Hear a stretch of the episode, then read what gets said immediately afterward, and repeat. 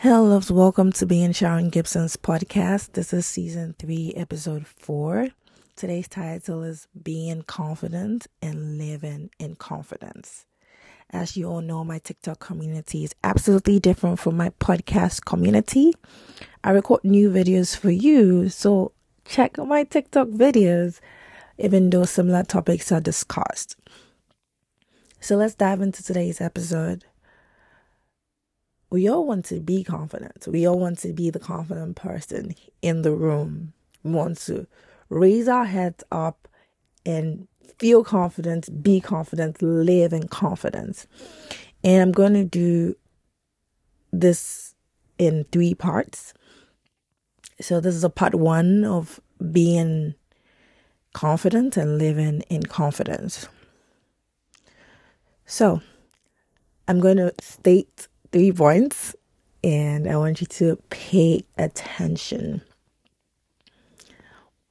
Number one point that I'm going to elaborate on is pay attention to your spirit guide.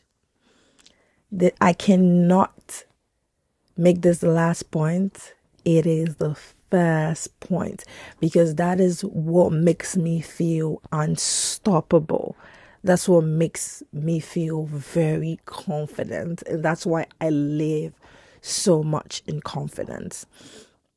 Yeah, I'm a spiritual person, but I'm not a religious person. And I am so connected to my spirit. It doesn't even take a lot to be connected to your spirit. It doesn't, you don't need any form of meditation, you know, all those things. It's so simple very simple, ridiculously simple. So, um, you have to acknowledge that you don't know it all. So, there's an inner voice within you, which I've said before that some people call it their intuition, some people call it the Holy Spirit, some people call it an emotional GPS. I call it spiritual guide, my spirit's guide. So I pay attention to my spirit guide because I have acknowledged that I don't know it all. And I'm a human being and I make mistakes. So anytime I don't know what to do, anytime I'm looking for answers, I just stay still and listen to that inner voice. And the inner voice is very audible. It's not a quiet voice, to be honest. It's very audible. You know, there's just that one sound in your head, that one voice in your head. That is so positive. That's like literally directing you. You have to pay attention. And when you pay attention to it and you do as it says, or as he or she says, you realize that things fall in place. Even when you make mistakes, you you notice that life tends to happen for you and not to you. That's that's my confidence booster. That's one of my confidence booster. And one of the things that draws me closer to my spirit guide is the second point that I'm going to raise. Living in gratitude and being grateful.